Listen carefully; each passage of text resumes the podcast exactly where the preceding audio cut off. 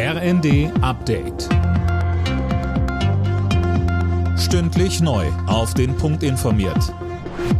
Ich bin Silas Quiring. Guten Tag. Der Druck innerhalb der SPD auf Ex-Bundeskanzler Gerhard Schröder wird immer größer.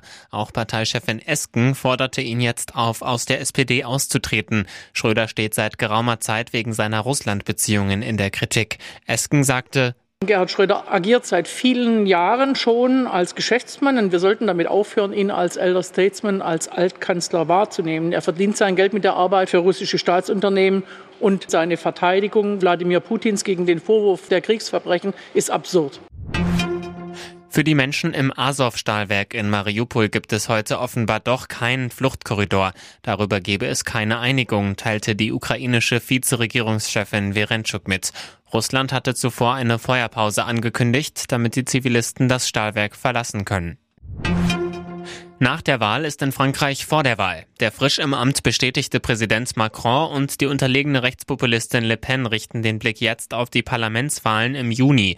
Um im Parlament die nötige Unterstützung zu bekommen, muss Macrons Partei auf kommunaler Ebene viele Allianzen schmieden. Der CDU-Außenpolitiker Armin Laschet sagte in der ARD, Große Teile des Landes äh, hatten eine Mehrheit für Le Pen und die Parlamentswahlen stehen ja jetzt erst bevor, sodass der Wahlkampf jetzt auch weitergeht und man nur hoffen kann, dass er auch eine stabile Mehrheit für die nächsten fünf Jahre bekommt.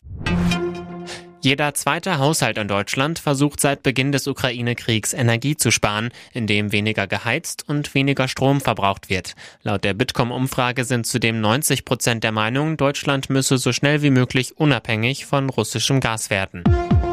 Alle Nachrichten auf rnd.de